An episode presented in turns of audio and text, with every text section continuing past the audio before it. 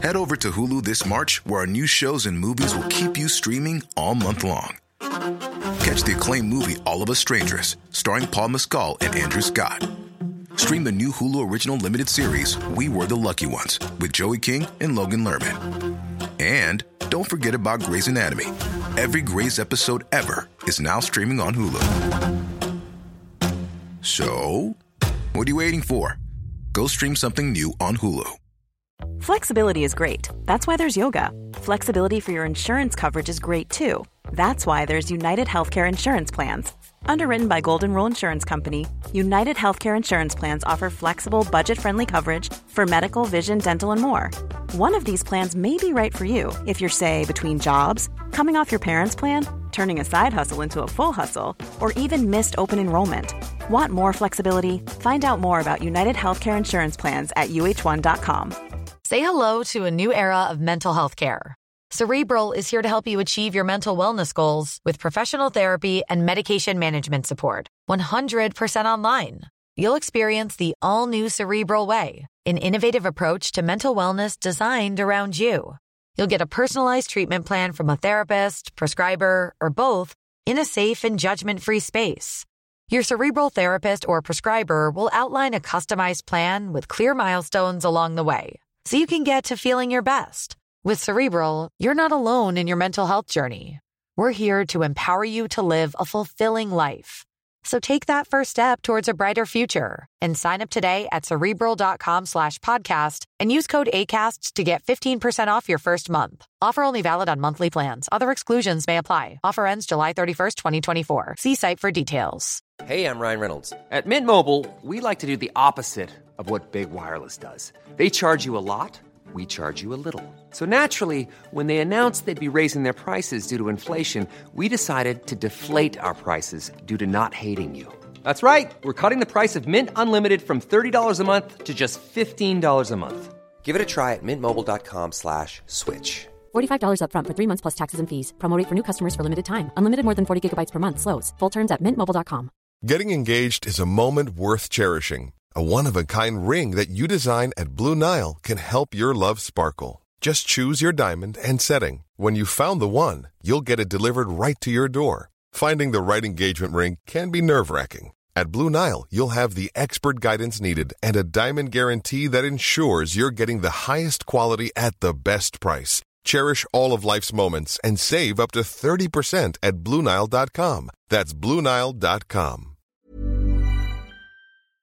Hello folks, Helen here, voice of Azu in Rusty Quill Gaming. This is an advert for the podcast Anomaly. Anomaly is a TTRPG meditation podcast that takes you into a world of magic and fantasy. You'll be invited to imagine yourself in scenarios like learning to cast a tranquility spell or exploring a land once vanquished by a dragon, all connected by a shared mythology. The podcast combines the traits of a great dungeon master with those of a meditation guide, weaving tales of fantasy that stretch the imagination, while you learn to centre yourself, find confidence, and relieve stress.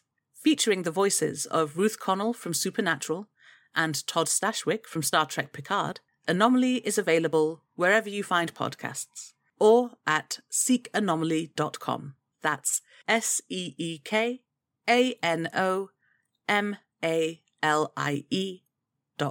That's all from me. Enjoy your episode and take care of yourself.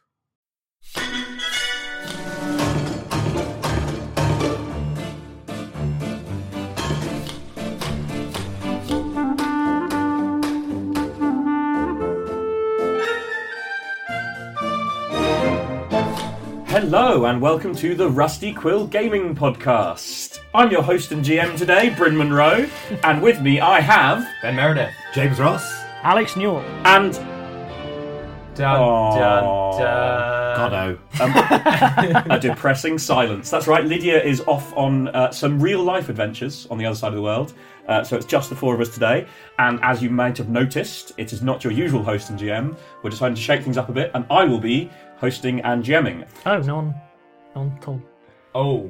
I mean, had all this... When I want your opinion, I'll give it to you, Alex. You will do well. For the benefit of the listeners at home, Bryn's got one of those little GM screens, but the top is like fortified with like broken glass in cement to stop intruders. I don't know how he managed to get so many trebuchets behind that, but it's looks also amazing. Painted with anti-climb paint. Let's introduce some characters. I'm only introduced two of them. I'm not yet going to introduce Alex's character. Because I'm a character! Because Alex is playing character, but the other two do not know whom.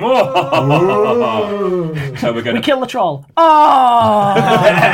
We're going to hold on to that mystery a little longer. James, who are you playing? Into the street. I am playing Sir Bertrand McGuffingham. Yes, striking out boldly on his own spin-off adventure.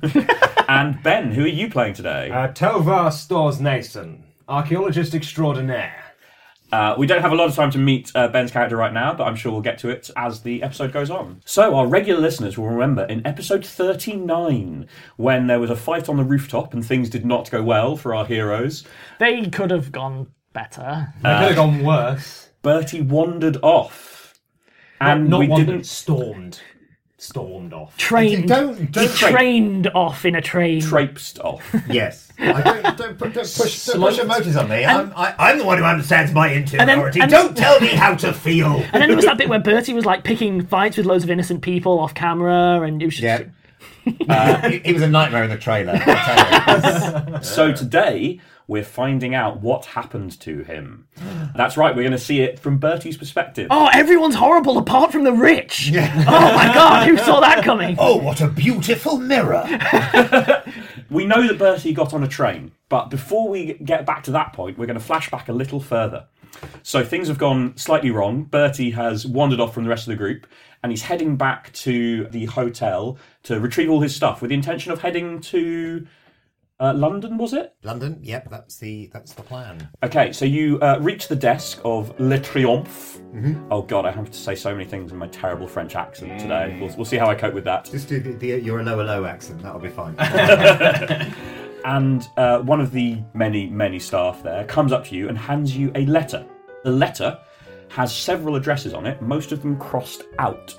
So the first address is Oldbottom, the family estate. The second address is the exclusive Knightsbridge flat where Hamid stayed. The third is the address of the hotel where you were staying in Dover. Mm-hmm. The fourth is C, the address of the and the address of the hotel. I like to think that they don't have an address; they have a thumbprint or something. An artful minimalist drawing of a map. So are you saying they've changed their name now to the hotel formerly known as? And the fifth one, the only one that hasn't been crossed out, is of course the address of Le Triomphe, Paris. And right at the top, above all these crossed out addresses, is Sir Bertrand McGuffingham. A letter. Excellent. Yes, sir, it arrived for you very recently. Good. Thank you. Is there anything else we can help you with? No, that's fine. Leave now. He bows obsequiously. Correct. And departs. 10 out of 10 would battle again.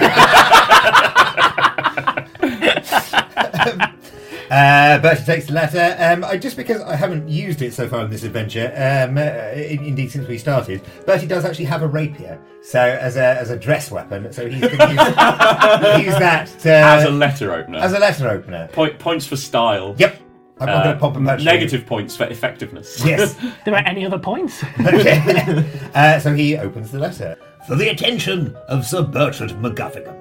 I hope, Sir Bertrand, you shall forgive me for contacting you without the courtesy of a formal introduction. Maybe. Allow me to introduce myself. I am Tjelvar Stornasson, archaeologist and adventurer. I read of your recent heroism during the incident at Edison's presentation in the London papers, and I have a proposition for you. I hope you shall hear me out, even if what I say sounds a little fantastical. I am searching for the lost tomb of Hannibal. I am aware that this is an endeavour that many less adventurous individuals consider hopeless, but that your ancestor Sir Everard McGuffingham took very seriously. I believe he was a lot closer than he realised, and a great deal closer than any other searcher. Though I have reason to hope that I am at last on the right trail, I do not need to inform you of what it would mean to finally discover the tomb, but I will. Glory, riches, and going down in history as someone who uncovered what is arguably one of the most important relics regarding the human race. I believe that thanks to your predecessor, you may be in possession of vital information that would help me to accomplish what no other man or woman has been able to do. I must confess that I would also consider the assistance of a man of your skills and prowess invaluable. Indeed, it would be an honor to work with a man of such prestige and familial gravity such as yourself. I hope you might be persuaded to join me in the completion of my quest, possibly with your companions, if they might also be amenable to such an adventure. I'm currently in the town of Albertville, which I believe is close to the location of the tomb. I will be staying in the tavern The Yeti's Claw in the Foreign Quarter for the duration of the winter at least. Please find me there if you feel we might be able to assist each other in any way. Yours hopefully, Tjelvar Stornasson. Brilliant. Well, so, Bertie, you've read the letter. You there! You! Yes, you, the... Wood bottle again, you! Oui? What is the best way to the town of Albertville? Perhaps a train to Lyon, and then the stagecoach will take you to the nearby town, and then you might have to hire a horse or a cart to get you up into the mountains to Albertville. Excellent, superb. Call me a cab to the station at once. Of course, sir, of course. And book me a ticket. Done. And stand on one leg. Okay. The other one. Right. And then hop. He hops off. 9 out of 10. Insufficient hopping. Insufficient buckling. Right? We will cut back to, because we already know what happens at the train station. We've already seen that back in episode 39. Need to see it again. Hamid running after the train, reaching out to his friend. And if you play back the recording, you can hear the exact moment that his heart breaks. I might go back and add it. Hamid sprouting dragon wings and flying after the train. But no matter how hard he flies. Tears of flame running out his face as he finally achieves level 8 spells. Prince, back to it. That's how I remember it. That's pretty much what happened, right? As a GM, I get to determine what is truth. So when we next see Hamid, he'll be a much higher level. Okay, so on the train. Bertie, you've been thinking about the letter and what was said in the letter about your ancestor, Everard. Sir Everard. Thank you, history. Obviously, we know that he achieved many great things, found many ancient treasures, but you don't remember necessarily that he searched for the tomb of Hannibal, which is one of the most famous relics from the ancient world that no one's ever found, and a lot of people consider a myth. But whilst you're on the train, heading south towards Lyon, something comes back to you. A poem you were forced to learn as a child. Forced learning, that sounds about right. It's only 8 lines long. It was allegedly written, by Finch, Everard's squire. Mm-hmm. You were forced to learn it in both English and Greek. Mm. And you feel that really the Greek version is the better one, but I've handed it to you in English, I'm afraid. That's the best I could do. Thank you. Stalwartly, to ancient lands he strode, stout-limbed and mind fixed on fortune. Glory of Falcon House he sought out, known he was for noble venture. Sages warned against seeking general's tomb, smiling he poured scorn on question. Of danger or cursed durance vile, feeble fears was his conjecture. Through Punic sands and time did he roar, empty vales, fruitless orchard roots, vexatious searches of foreign shores, tempers snapped, mute men raised disputes, arrogant dispersions cast by all, casting paths ahead with sorrow. His story now rests in peace unsought, for pride can saving grace outgrow. Lovely. Now, those who know me well... Spot the teacher. Yes, teacher.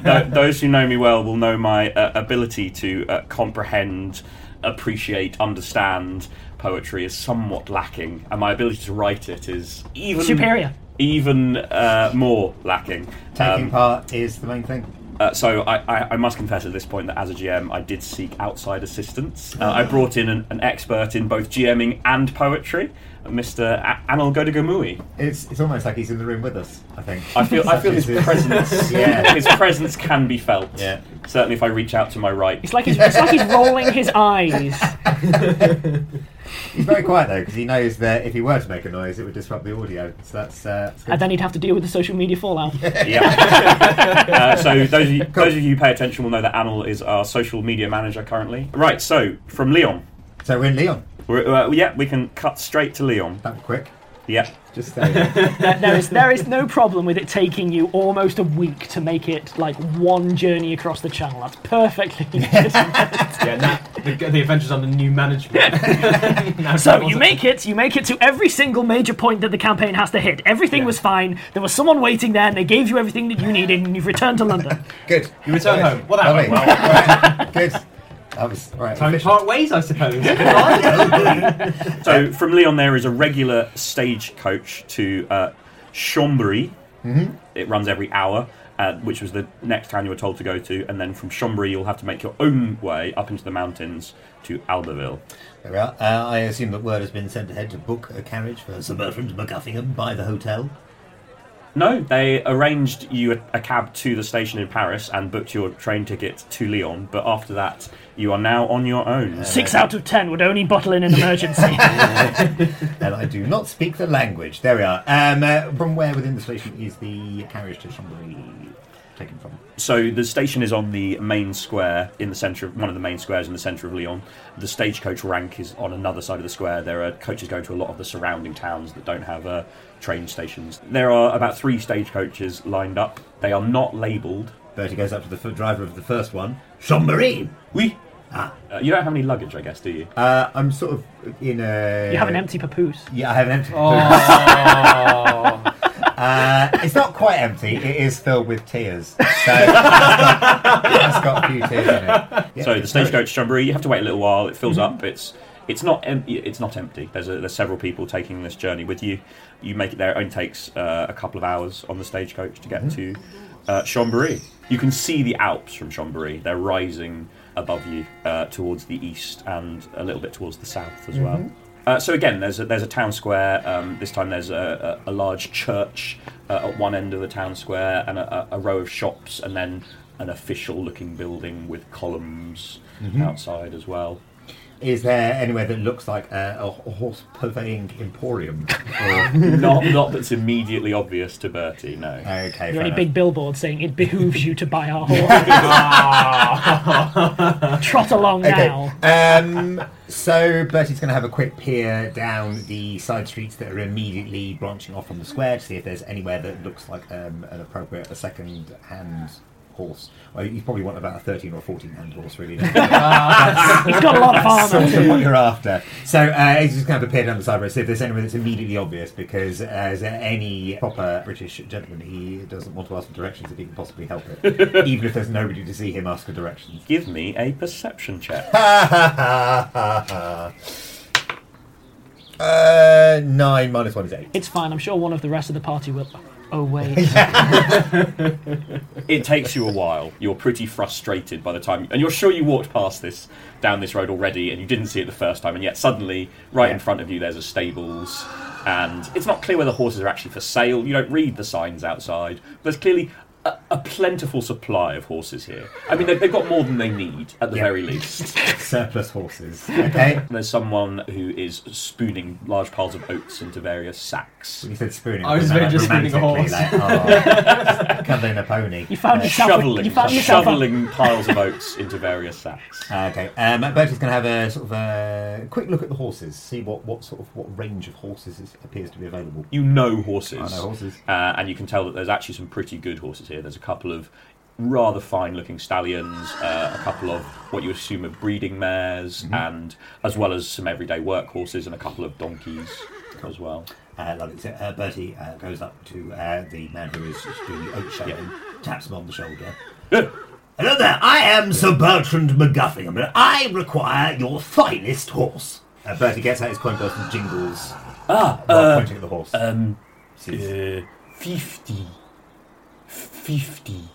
Is that a good price for a horse in this context? The important thing is that I don't know that Bertie would know anyway, so you're true. Fine, don't look at me. Bertie marches up to the horses and starts looking them in their mouths and generally examining the horses, because he is going to find the finest horse, and he is going to do this with great ceremony. He's going to do the whole thing of like, tapping the sides of the horse. I mean, my wife, she doesn't really want this horse. She wants a family horse. A family horse, like a multi-terrain horse, really. No, I don't want the under hide coating. nothing. Yeah, it's fine. It's fine. Look at this one. I mean, like, look at the hooves are all deflated. Like, there's a dent in that one. Yeah. Give me a ride check, but ignore your armour check penalty. Yeah, cool. 10 plus 7 is 17. There's two very good horses. I am going to make direct eye contact with one of the horses. Just stare it out and see if there's a deep spiritual connection between Bertie and Horse. Give me a handle animal check. Brent, is this the part where I speak? 15 plus handle animal of 7 is 22. You meet its gaze and you do not let go, and eventually it bows its head forward and starts nuzzling at you. Ah, you'll do. All I want is unquestioning adoration. Is that so much to ask? 50? 30. You get the horse for 40 gold pieces. Done. Sold. Horse. Name. Horse. Yeah. 30 points at himself. Sir Bertrand McGuffingham. Points at the man. French man. Horse. Very well. Horse. Mr. Horse it is. Mr. Horse. Mr. Horse. Bertie makes very powerful, intense eye contact. Mr. Horse, Mr. Horse, you are known as Mr. Horse. Unfortunately, the horse only speaks French. I was going to say, you hear a voice in your head and you don't understand what it says. Horse. Monsieur Horse. There's a bright spark of recognition. Yeah, okay. He's Monsieur Horse. I'm Monsieur Horse. You get a saddle as well. The horse is kitted out. Those are thrown in for the price because you've got completely fleeced. Yep. There are four main roads out of Chambéry, but they are well signposted. Basically, you're heading east up into the hills. It takes you several hours, so it's probably early evening by the time you arrive in Albertville.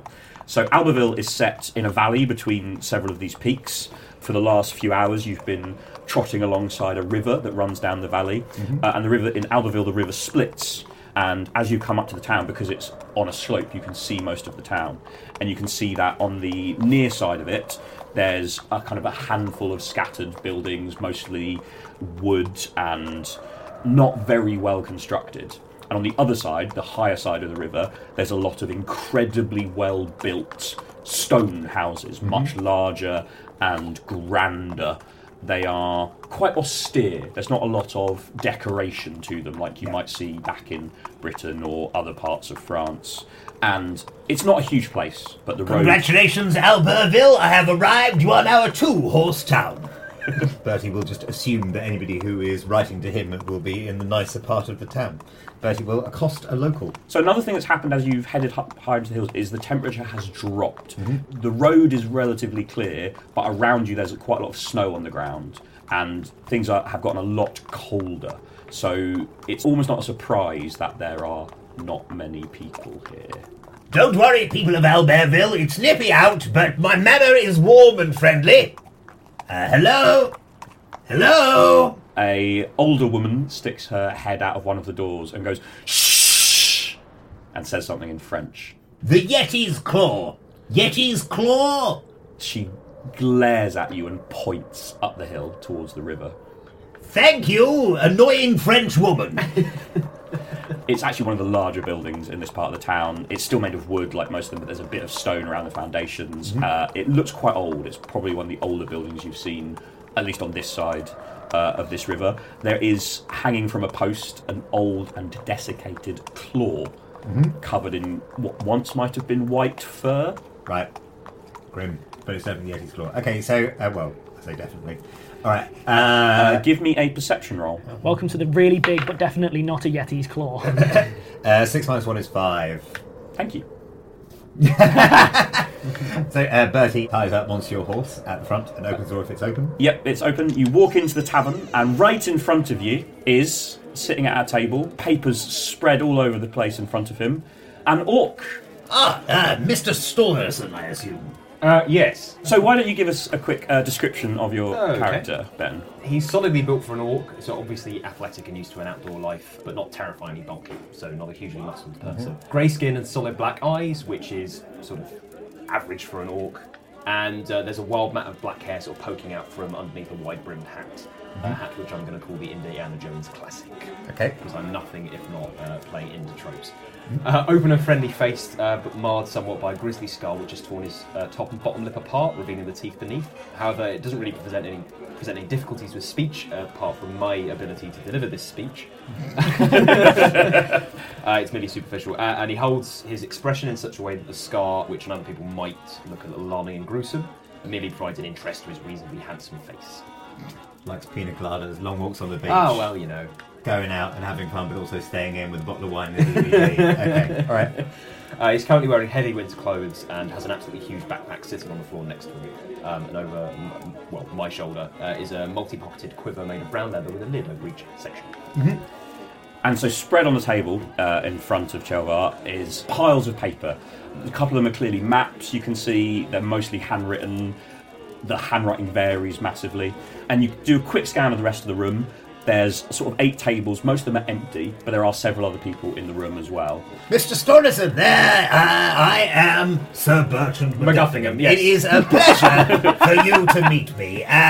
Well done. I can only congratulate you on what must be one of, if not the best days of your life. When I read your letter, you have lovely handwriting, by the way, at times almost New Roman, and I...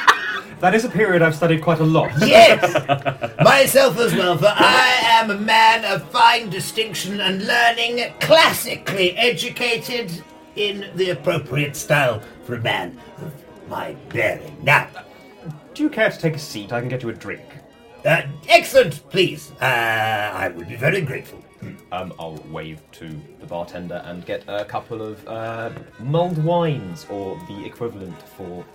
Mulled cider is the drink of choice of the Yeti's Claw. The barman looks relieved. He's been trapped in conversation with a large, boisterous man at the bar, and he brings them over to your table. Yes, so, well, I have to say, meeting you, from the stories I've heard of Everard, you are a spit for him.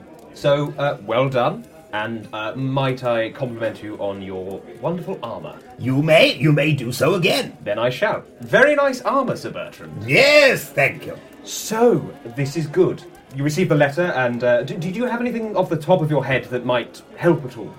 Obviously, I think that there's a certain amount of specific knowledge that you may be in possession of that may help us to finally, well, not to put it a bit too lightly, make the greatest discovery of our time ever. Truth be told, Mr. Stornasson, my knowledge on this is somewhat limited, although, of course, I am acquainted with a great many of Sir Everard McGuffingham's magnificent and tremendous achievements, and, of course, as a regular human being, I am in awe of them as much as you are, though possibly slightly less, because I am myself really very impressive. But in terms of specific knowledge, there is this charming rhyme that was passed down to me that I was forced to learn as a child, and Bertie then recites it, which might perhaps provide some clues. Perhaps we might put our... At the time, of course, as a child, I thought, what a nuisance learning this. This seems rather florid and pointless. I'd rather be out. Now I come to see its purpose. Right. Well, good. It looks like the second verse is probably a little more useful. Yes. It seems to generally be a warning, though. Yes. Well, that's what I'm here for. Right. Well, when I see danger, you know what I do? What do you do? Ignore it. Oh. Could you both give me perception rolls? Yes. 5 minus 1 is 4. Woo! 12 plus 8 is 20. I'm indoors. Ooh, nice cider. The room was rather quiet, and the two of you are having a much louder conversation. So you notice that the rest of the room. I don't know what you mean. What? The rest of the room has certainly noticed what is going on. A lot of them have been sort of glancing over to you, and they perhaps look a little annoyed that their peace has been disturbed. But the very large gentleman who was standing at the bar previously is now walking over to your table. As I said, he's very large. He's probably taller than Bertie, which is not very common, wearing sort of layers of fur and hard hide armour. He is bald with tattoos across his face and head, and he's got a gigantic sword strapped to his back. And you see him coming over, but Bertie clearly hasn't noticed, and his very large hand drops onto Bertie's shoulder. In French. Excuse me, is there anything we can do for you? You! I recognize you! He speaks in English. Oh, well, good. As Bertie turns. Ah! Rough trade. Excellent.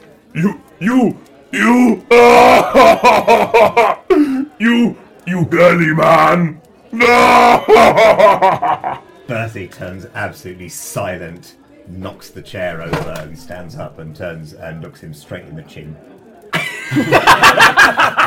I saw a picture of you, pink feathers. While he's distracted laughing, Bertie just quietly headbutts him in the face. Make an attack roll. Okay. 6 + 6 is 12. No. Oh, 3 plus... Oh, you know, you're right. Sorry, yeah. I think. Okay. We're helping. Yes. You just about make contact, but he's tall enough and his laughter has thrown his head back, so it's actually only a glancing blow. It doesn't seem to have caused much. So he's just stunned your head into his chest. Yeah. Oh. Roll for initiative. Yes, I suppose I must. Alex, could you roll for initiative as well, please? Go on, I'm definitely not playing Zolf because I rolled well. I rolled 18. I also rolled 18, so that's 20. 14 plus 1 is 15. The barbarian steps back, looking daggers at you, and he... Now 1d4 damage. Yeah, no, not that worried about angry glances. If looks could kill, I mean, like, it's going to take him a while. If looks could kill, Bertie wouldn't be allowed outside. No. You see his face turning red. Like, literally, he almost seems to grow as he just... Oh. His eyes cloud over as he pulls, clearly popping some straps, he pulls the giant sword off his back, ready to face you. I'm waiting for him to start screaming Dragon Ball Z style. Tjelvar.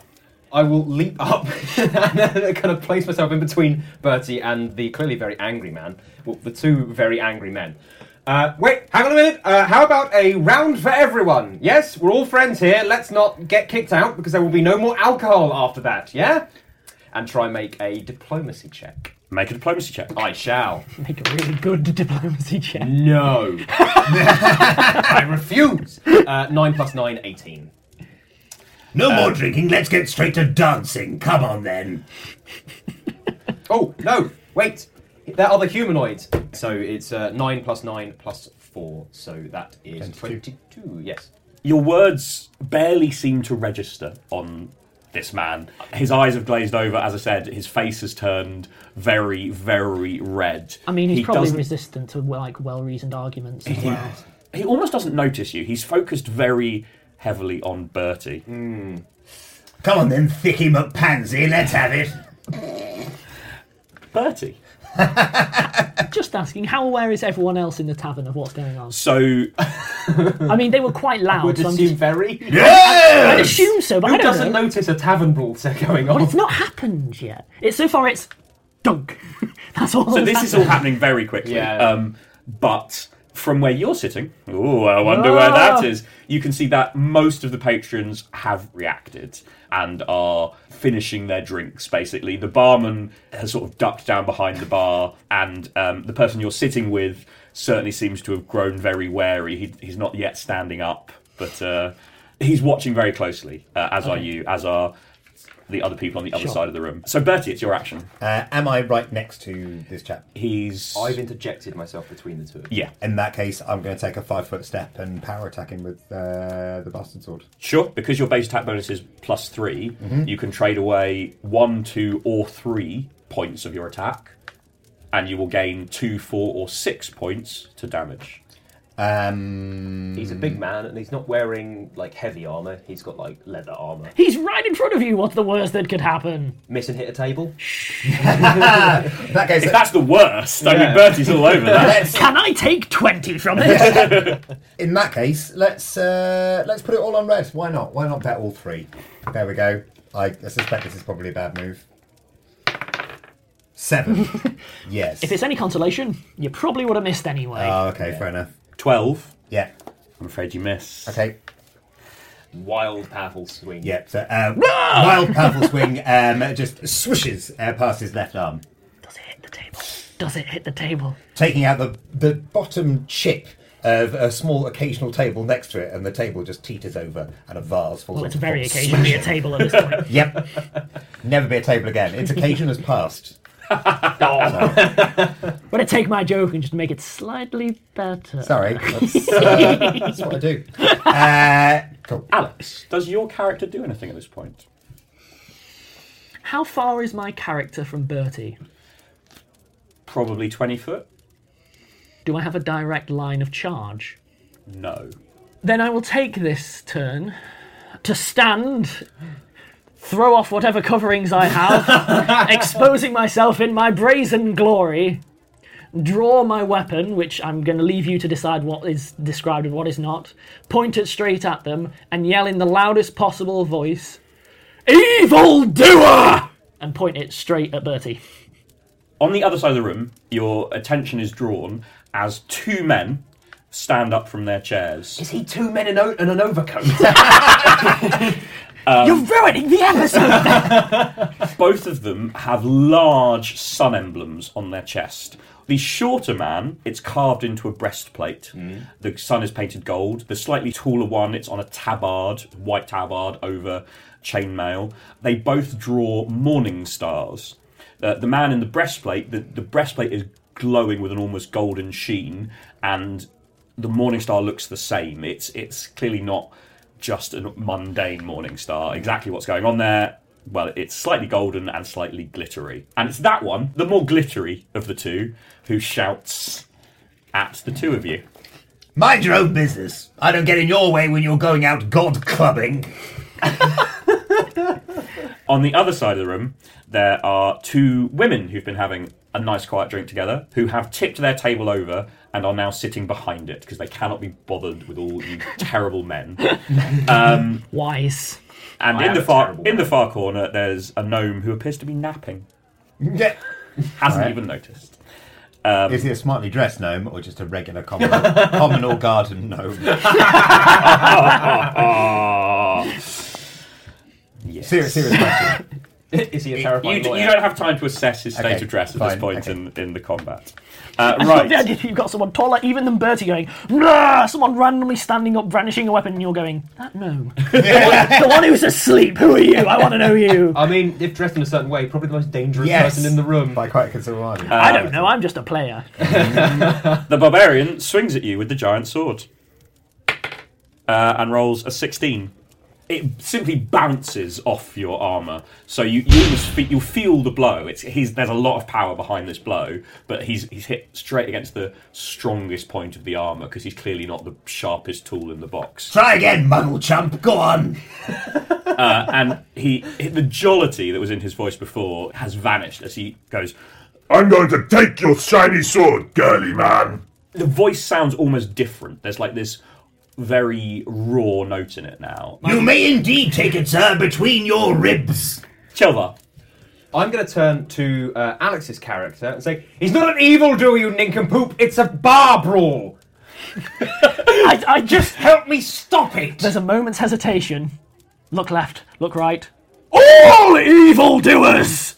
Yeah, so I am going to try and kind of wrestle the sword out of the barbarian's grip. Okay, make a disarm attempt. Yes, I'm assuming that is a combat manoeuvre. Yep. Look at us engaging with all these new mechanics. My combat manoeuvre bonus is... Are you currently unarmed? Yes. You will be provoking an attack of opportunity. I'm not going to arm myself to then try and grab his sword with my hands, so... Yeah. Okay. Actually, does an improvised weapon count as being armed? Yes. Okay, cool. I'm going to grab the remains of the vase, throw it in the barbarian's face to distract him, and then wrestle his weapon out of his hand. If you've just thrown away the improvised... Okay, I'll keep hold of the vase and wrestle it out of his hand. Right. It's just reassuring. Hit his hand with the vase. Yes, you hit his hand with the vase. Fine. Yes. And then do a combat manoeuvre. Oh, that's a terrible roll. No. Like, why did you try to disarm the guy with a vase? You're crazy. Yeah, I know. The vase... 6. The vase shatters against his hand and he... still hasn't noticed you. Bertie's turn? Bertie's turn. Bertie, attacks again. Not with a power attack this time, just a standard attack. I think that is probably wise. Cool. 13 plus attack bonus of 8. Successful. 21. Cool. Yep, you hit him. How much damage do you do? D10 plus 4. 2 plus 4 is 6. He seems almost surprised that you've managed to hit him. And he stumbles back, smashing the table that your drinks were on beneath him. Oh, for... And he bounds back to his feet, but he's now dripping the mulled cider that the two of you previously drinking. And the papers that Tjelvar had are scattered everywhere, and a few of them have beer on them. What? Do you realise what an admin nightmare you're creating? Alex. So I'm slightly closer by my reckoning to the barbarian. I'm going to just move up to whoever he is and attempting to use my Morning Star for non-lethal damage, so taking a slight penalty. Sure. I'm just going to go straight to his head with it. It's a formidable roll of an 8 for an even more formidable 16. That's a hit. In which case, so that's 1d8 plus 4. It's been so long since I had to play as a character, I don't know what anything does. Right. You roll that. Then add 4. 7. Bang! Your travelling companion, who's also stood up, does not approach the fight, but does cast a spell. The barbarian stops moving.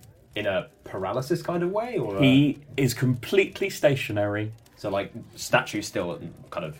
Yeah, so he looks almost off balance, because he was still standing up and extricating himself from the ruins of your table. So he has stopped moving in quite a strange position. Oh, so the kind of position that no one should be able to hold themselves up. Yes. Right. Tjelvar. Grab his sword, or attempt to, like, wrestle the sword out of his hand. Give me a strength check. Yep. That's not bad. 15. You pull the sword from his hand. It's difficult because his hand literally can't move to give way, but you've got the sword out of his hand. Sliding it out, I suppose. Out. Bertie. So if I try and hit him now, then... It will be ridiculously easy. Okay. I think Bertie would regard just chopping his head off at this point as being somewhat unsporting, so he's just going to... Chop an arm. That will learn you. Just going to kick him in the knackers. What he's going to do. That is... Oh, with a plate mail foot. Yep. Ooh. That is what Sir Bertrand McGuffingham would do against an unarmed crotch that has offended him. Just an attack roll. Again, you don't get your weapon bonus, but all the rest will apply. That's successful. Cool. He's basically got almost 0 AC right now because he's stationary. Pop to the audience. Roll me a D6. 1. Wow. Just one pop. Plus strength. Oh, plus strength. Pop. Sorry. Oh, yeah. For 4. 4 pops. Alex. My character, seeing that, then turns to Bertie. None of that! And then also goes just straight for Bertie's head again, taking the penalty for non-lethal. 20. Is that including the penalty? No. So it's not a hit. Yep. So it's at best it's a clang. Do you mind? Stop it! Just... No point in any of this. Just stop. We'll have a drink. It'll be great. By the way, years of work have just gone down the drain! Once again, Alex's character's travelling companion casts a spell. Bertie, please make a will save. I'm sure it'll be fine. That's just 9. You are also completely paralysed. Turning to my companion, would you stop doing that? Why doesn't everyone just calm down? I'm with this guy. Thank you! And we're going to end the episode there. Okay. All episodes are better when Bertie's paralysed. I feel like you just stop doing evil. Yeah. That's what it is. It's just a small period free from bigotry. Yeah, I do enjoy how a bar brawl is apparently evil. Evil! Okay, thank you very much, everyone. I hope you enjoyed my first attempt at GMing for the Rusty Quill. And I will be back next week and we will see what continues to happen to Bertie and his entirely new group. Bye. See you later. Bye. Evil.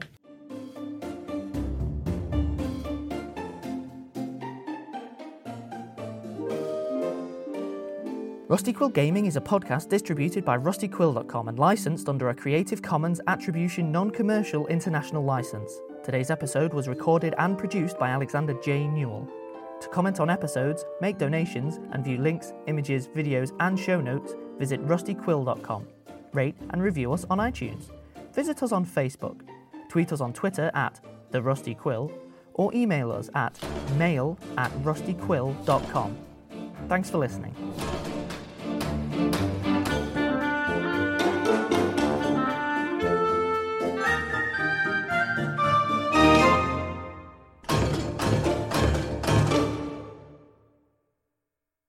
The third is the something Admiral in Dover, the soggy. That was a restaurant. Yeah. I'd have to check. I don't have my notes. I'm not a GM, Bryn. Wasn't it just the Admiralty? Admiralty. The third is the... Just leaving that there, aren't we?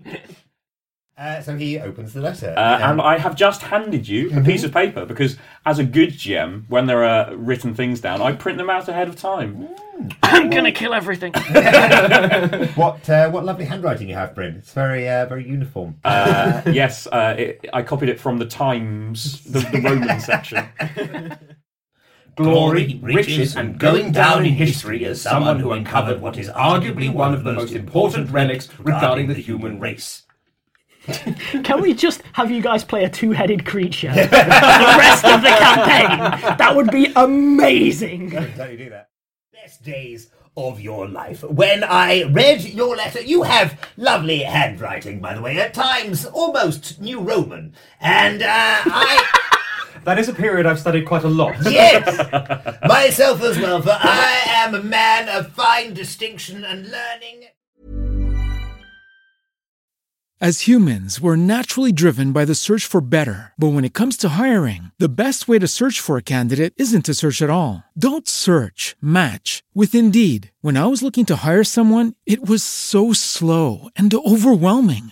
I wish I had used Indeed. If you need to hire, you need Indeed. Indeed is your matching and hiring platform, with over 350 million global monthly visitors according to Indeed data, and a matching engine that helps you find quality candidates fast. Ditch the busy work. Use Indeed for scheduling, screening, and messaging so you can connect with candidates faster. And Indeed doesn't just help you hire faster. 93% of employers agree Indeed delivers the highest quality matches compared to other job sites, according to a recent Indeed survey. And listeners of this show will get a $75 sponsored job credit to get your jobs more visibility at Indeed.com/podcast. That's Indeed.com/podcast. Terms and conditions apply.